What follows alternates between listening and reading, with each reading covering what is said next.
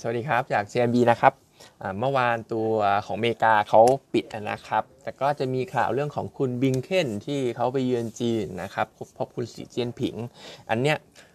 หน้าข่าวก็บอกว่ากระชับความสัมพันธ์ stabilize ตัวของ relation อะไรพวกนี้นะครับ แต่ว่าจริงๆ เหมือนไม่ได้มีพัฒนาการอะไรที่เป็นบวกเลยนะครับ การคุยกันจบลงภายในครึ่งชั่วโมงนะครับ เป็นการแบบอารมณ์ถามคำตอบคำด้วยนะครับ แล้วก็รูป ต่างๆ ที่ออกมาก็ไม่ได้มีอะไรยิ้มแย้มนะครับ เพราะฉะนั้นเองเนี่ยก็เหมือนไม่ได้มีอะไรดีขึ้นนะครับสำหรับเรื่องของจีนกับอเมริกาในการเยือนในการเจอกันรอบนี้นะครับโกลแมนแซกนะครับเขามีการคัด GDP ของจีนลงนะครับจาก 6%เหลือ 5.4%ในปีนี้นะครับก็เป็นการคัดตามๆกันมาแหละครับหลังจากที่ก่อนนั้นเนี่ยจะมีพวก UBS Bank of America ตัวของ JP Morgan ที่คัดเขาที่คัดกันไปแล้ว ซึ่งโดยเฉลี่ยเนี่ยก็มีการคัดกันสักประมาณ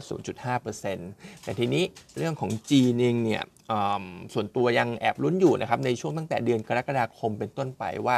กิจกรรมการกิจกรรมทางเศรษฐกิจ หรือว่า consumption มันอาจจะ pick up แบบดีขึ้นแบบมีนัยยะก็ได้นะครับ เพราะว่าที่ผ่านมาเนี่ยตั้งแต่ต้นปีเขาเปิดเมืองจนถึงมิถุนายนเนี่ยตามที่เขา forecast เนี่ยจุด peak ของโควิดเนี่ยเขายังไม่ peak เขาจะมา peak ในเดือนนี้นะครับเดือนมิถุนายนยอดผู้ติดเชื้อนะครับเพราะฉะนั้นก็เดี๋ยวยังแอบลุ้นอีกทีนึงแล้วกันนะครับว่าหลังจากผู้ติดเชื้อลดลง ตั้งแต่เดือนกรกฎาคมเป็นต้นไปเนี่ยอาจจะทำให้กิจกรรมทางเศรษฐกิจของเขาเนี่ยกลับมาดีก็ได้สำหรับจีนนะครับแล้วก็จะมีตัวเลขพวก การช็อปออนไลน์นะครับในช่วง1 อาทิตย์ที่ผ่านมาในจีนเนี่ยเขาเป็น festival ช็อปออนไลน์สักอย่างหนึ่งของเขาเนี่ยนะครับก็เขาบอกว่า demand การซื้อของออนไลน์ยัง soft อยู่นะครับ แต่ว่า segment ที่ยังทำได้ดีเนี่ยจะเป็นในกลุ่มของ Luxury รวมไปถึงกลุ่มของสินค้าเครื่องสำอางด้วยนะครับ เพราะฉะนั้นเครื่องสำอางในไทยตอนนี้ที่เล่นกันติดตลาดอ่าขอโทษนะครับ ที่เล่นกันบ่อยๆ ก็จะเป็นอย่างคาร์มาร์ทกับโรจูคิสนะครับ เพราะฉะนั้นทั้งสองตัว เทรนด์เทคนิคเนี่ยก็ดูดีทั้งคู่นะครับ ก็อาจจะไป trading ได้ 2 ตัวนี้นะครับอื่นๆ ก็บัฟเฟตซื้อหุ้นญี่ปุ่นเพิ่มนะครับ แล้วก็ commit ว่าจะลงทุนยาวด้วยสำหรับการลงทุนในญี่ปุ่นนะครับ ในไทยเราเองเนี่ย ตัวเลข NVDR flow ฝั่งซื้อยังเป็นเดลต้าอยู่นะครับ ที่ติดอันดับ ทุกวันเลยในช่วงของ 2 อาทิตย์ที่ผ่านมากราฟรายวันก็ดูดีด้วยเบรกไฮขึ้นมา แต่ทีนี้อย่างที่ผมเคยส่งรูปไปนะครับ ก็คิดว่าถ้าดูภาพรายสัปดาห์สำหรับตัวเดลต้าเนี่ยมันเริ่มเริ่มจะเห็นจุดกลับตัวแล้วเป็นเห็นแบบอารมณ์แบบ bearish divergence นะครับ เพราะฉะนั้นเบรกไฮbreak all time high ขึ้นไปเนี่ยก็ไม่ต้องไป follow นะครับ เป็นจังหวะ take profit ทำกำไรของคนมีของซะมากกว่านะครับ แล้วก็จริงๆ เมื่อวานเองเนี่ย ทางตลาดเขาก็จับตัวเดลต้าเข้า cash บาลานซ์เรียบร้อยแล้วนะครับ เออรอบนี้โชคร้ายหน่อยติด 3 อาทิตย์เนี่ยคาบเกี่ยวกัน 2 เดือน เพราะฉะนั้นเดือน 6 เดือน 7 เนี่ยจะไม่ถูกนับ volume ซื้อขายในการคำนวณ SET50 SET ร้อยในรอบของครึ่งปีแรกของปี 2024 ก็คือปีหน้านี้นะครับ เพราะฉะนั้นถ้านับโดยรวมเนี่ยปีนี้เดลต้าติดทั้งหมด 3 เดือนแล้ว เดือน 4 เดือน 6 เดือน 7 ถ้าติดอีกเดือนหนึ่งเนี่ยค่อนข้างแน่นอนว่าจะหลุดออกจากเซ็ต50เซ็ตร้อยสำหรับตัวเดลต้านะครับ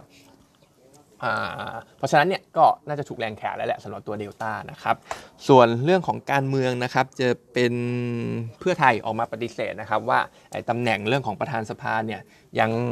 ไม่ได้ยกให้ก้าวไกลนะครับ ก็เหมือนยังคุยกันไม่ได้นะครับ เพราะฉะนั้นก็อาจจะยังเป็นความเสี่ยงตรงนี้อยู่ไทม์ไลน์ณปัจจุบันเนี่ยหลังจากเมื่อวาน approve 500สสเรียบร้อยปุ๊บก็จะใช้เวลา อย่างช้าสุดนะครับ 15 วันในการเปิดประชุมสภาก็ timeline deadline เนี่ยจะไปตกวันที่สักประมาณ 3 กรกฎาคมนะครับซึ่งหลังจากเปิดประชุมปุ๊บก็อาจจะมีการเลือกประธานสภาเกิดขึ้นในวัน 1-2 วันหลังจากนั้นนะครับ ซึ่งตรงนี้พี่เกษมมองว่าอาจจะพลิกล็อกไปเลือกตัวของจาก คนจากเพื่อไทยมาเป็นประธานสภาก็เป็นไปได้นะครับ ซึ่งถ้าเป็นอย่างนั้นเนี่ยก็เหมือนมีการหักหลังกันแล้วแหละ แล้วก็แคนดิเดตนายกก็อาจจะเป็นเพื่อไทยเนี่ย step in เข้ามาก็เป็นไปได้นะครับ ซึ่งอย่างนั้นเนี่ยพี่เกษมมองว่าอาจจะเป็นผลดีก็ได้ที่เพื่อไทยมาเป็นแกนนำในการจัดตั้งอะไรนะครับ เพราะว่าที่ผ่านมาก็เห็นว่าก้าวไกลเนี่ยผลตอบรับต่อตลาดทุนต่อนักธุรกิจไม่ดีสักเท่าไหร่แต่ว่า พี่เกษมมองเป็นผลดี แต่ก็ต้องไม่ลืมนะมันอาจจะมีม็อบเมบอะไรต่างๆ สร้างความวุ่นวายให้กับบ้านเมืองเราก็ได้นะครับเพราะฉะนั้นก็เดี๋ยวตามดูกันอีกทีหนึ่งเกี่ยวกับเรื่องของการเมืองนะครับส่วนเปเปอร์ครับวันนี้มี IVL พี่หนิงเขาดาวเกตลงนะครับจากถือให้เป็นขาย Target Price ก็ปรับจาก 37 ลงเหลือ 32 ด้วย 2 ประเด็นหลักใหญ่เลยเนี่ยก็คือ 2 ธุรกิจเขานะครับ1เพชรสเปรดไม่ดีนะครับในเอเชียเนี่ยต่ำกว่าร้อยออยู่สักประมาณ ต้นเดือน 6 เนี่ยต่ำกว่าร้อยเหรียญและอยู่ 85 เหรียญนะครับ ซึ่งนอมปกติของเขาเนี่ยจะอยู่สักประมาณ 140 เหรียญ ก็ถือว่าต่ำกว่าเกือบครึ่งแล้วนะครับหลักๆเป็นเรื่องของ supply ส่วนเพิ่มที่มีเข้ามา dump เยอะนะครับ demand เนี่ยมันมีขึ้นก็จริงจาก seasonal นะครับแต่ว่า supply เนี่ยมันเข้ามาเป็นเกือบล้านตันเลยสำหรับตัว PET ในเอเชียฝั่งของยุโรปก็แย่เช่นกันนะครับถึงแม้จะเป็น seasonal เกี่ยวกับหน้าร้อน แต่ว่าคนบริโภคเครื่องดื่มฝั่งนู้นก็เหมือนจะ demand ก็ซาเหมือนกันนะครับ ก็เลยทำให้การขายขวดพลาสติก แล้วเขาก็ใช้ขวดรีไซเคิลกันเยอะขึ้นด้วยนะครับ เพราะฉะนั้น spread มันก็เลยแย่เช่นกันนะครับ อีกฝั่งหนึ่งธุรกิจหนึ่งเนี่ยก็คือตัวของ ethylene ethylene เนี่ยจริงๆก็ต้องบอกว่า upside เรื่องของ spread ค่อนข้างน้อยแล้ว เพราะว่าที่ผ่านมาเนี่ยมันจะได้เรื่องของต้นทุนราคา ethane ราคาก๊าซที่ปรับลง แต่ว่าตอนเนี้ย Henry Hub เนี่ยดูเหมือนจะ bottom out แล้วก็จะ rebound ได้ เพราะฉะนั้น ethane ก็จะปรับตัวขึ้นด้วย spread ของ ethylene เนี่ยก็น่าจะแคบลงนะครับ เพราะฉะนั้นโดนไป 2 ตัวเต็มๆสำหรับตัว PET สำหรับ ethylene ก็เป็นเขาเรียกว่าเป็น negative ต่อตัว IVL แล้วนะครับ พวก surfactant Oxiteno เนี่ยก็ EBITDA contribution ก็ยังไม่ได้ฟื้นด้วยนะครับ เพราะฉะนั้นพี่หนิง cut ตัว EPS ลงนะครับประมาณ 12-27%ในปี 2023-2025 นะครับ ก็คือปี 2023 เนี่ย cut ลง 27%เลยนะครับ Target Price ก็ลงมาเหลือ 32 บาท อย่างที่ว่าไปแล้วก็แนะนำเป็นขายสำหรับตัว IVL นะครับ วันนี้มีเท่านี้นะครับ